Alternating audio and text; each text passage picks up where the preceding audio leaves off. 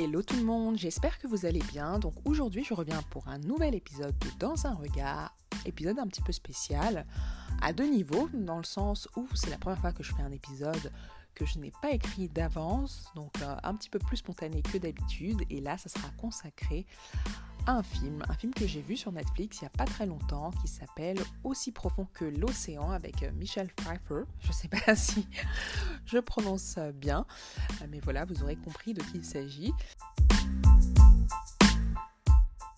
Pour vous résumer très rapidement, il s'agit d'une famille de 5 personnes, une famille américaine classique, où tout se passe bien, tout le monde est heureux. Et la mère se rend à une réunion d'anciens élèves avec les 3 enfants, il me semble, et l'un d'entre eux disparaît, donc voilà, et on ne sait pas où il est, donc va s'en suivre des recherches par la police, des interviews à la télé pour essayer de parler au ravisseur voilà, de l'enfant pour le faire revenir. C'est le garçon du milieu qui disparaît, donc à ce moment il a 3 ans, il me semble. La famille essaye tant bien que mal de faire son deuil après plusieurs années, même si c'est très compliqué. Il s'avère que la famille déménage. Un jour, qui vient frapper à la porte, c'est cet enfant disparu qui est alors âgé de 9 ans. Pour ceux et celles qui comptent regarder ce film, je vous recommande d'arrêter le podcast tout de suite et puis éventuellement d'y revenir après, une fois que vous aurez regardé le film. Pour les autres, je vais commencer à spoiler.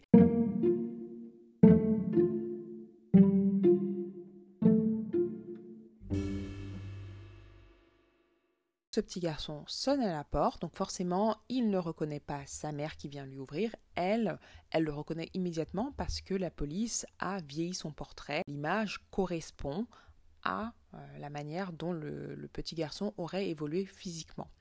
Donc elle prend des photos pendant qu'il tonce sa pelouse, parce qu'en fait, il est venu pour ça, il veut se faire de l'argent, donc il fait le tour du voisinage pour proposer ses services et tondre leur pelouse.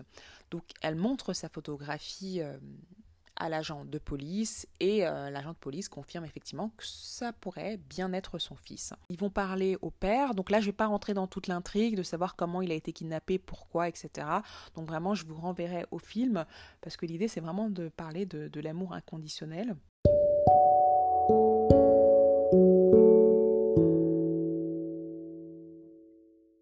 Décision de justice voilà, renvoie l'enfant chez ses parents biologiques. L'enfant, il est triste parce qu'il a connu que ses parents, les parents kidnappeurs, j'ai envie de dire, entre guillemets, même si c'est pas vraiment tout à fait ça, parce que le seul parent qui lui reste, c'est son père, et son père ne savait pas du tout qu'il était kidnappé. Il est amené à vivre du coup chez sa vraie famille, mais il a du mal à s'adapter parce qu'il ne les connaît pas au final. La fois qu'il les a vus, c'est quand il avait 3 ans. Lui, il a fait toute sa construction auprès de sa nouvelle famille.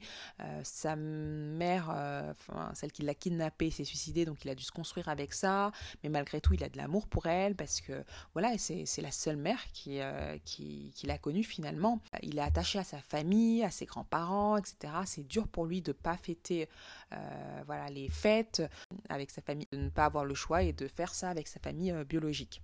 On sent qu'il est malheureux et il fugue la nuit, il s'en va, il quitte sa famille biologique pour se rendre chez la famille qui l'a élevé, et puis son père qui essaye d'être le plus droit et le plus correct possible, hein, son père non biologique le ramène à sa vraie famille en expliquant que voilà, qu'il faut l'excuser, que c'est pas de sa faute, qu'il a fugué encore une nouvelle fois, voilà. Mais il joue la carte de l'honnêteté et de la transparence pour que ce soit facile des deux côtés, autant pour son fils adoptif que pour la famille de celui-ci. Et puis la mère biologique voit qu'en fait son enfant il est dans une grande souffrance, que voilà, il est complètement perdu, on l'oblige à vivre avec des étrangers, et le père lui dit que son fils biologique va s'habituer à cette situation. Effectivement, il ne les reconnaît pas en tant que parents et famille biologique, mais avec le temps et l'habitude, ça va venir. Donc il a plutôt cet instinct de se dire, mon fils ne me connaît pas, mais ça va venir avec le temps. Alors que la mère, elle voit son enfant dans une véritable souffrance, donc elle va dire, écoute, moi, j'aime mon fils, je l'aime de tout mon cœur, mais moi aujourd'hui, le voir malheureux, c'est pas quelque chose qui est facile pour moi. Donc s'il souhaite vivre avec son père, entre guillemets, adoptif, donc la famille qui l'a kidnappé, qu'il y aille. Moi, je serais triste, mais au moins, lui, il sera heureux. Donc, à ce moment-là, on n'est pas dans l'amour sacrificiel. Elle se sacrifie pas. Elle aime tellement son enfant que elle le laisse partir. Et ça, c'est l'amour inconditionnel. C'est le fait d'aimer quelqu'un, mais même si la personne elle est loin de nous et qu'elle souhaite pas être auprès de nous, c'est accepter son choix. C'est ça l'amour inconditionnel. C'est aimer la personne tellement fort qu'on accepte son choix, même si son choix est à l'encontre de ce qu'on voudrait, nous. Donc ça, je voulais vous faire un épisode très rapidement sur ça, parce que j'ai trouvé ça très beau. Ce passage m'a marquée parce que je me suis dit, vraiment, là, on est dans la parfaite définition imagée, scénarisé de ce qu'est l'amour inconditionnel. Voilà, donc moi je vous invite à aller voir ce film si c'est pas fait et que le sujet de l'amour inconditionnel vous intéresse, parce qu'en plus c'est un beau film qui date des années 90, je crois à peu près, voilà, qui a plutôt bien vieilli. Il est sur Netflix, je sais pas combien de temps il restera sur la plateforme, donc voilà, n'hésitez pas.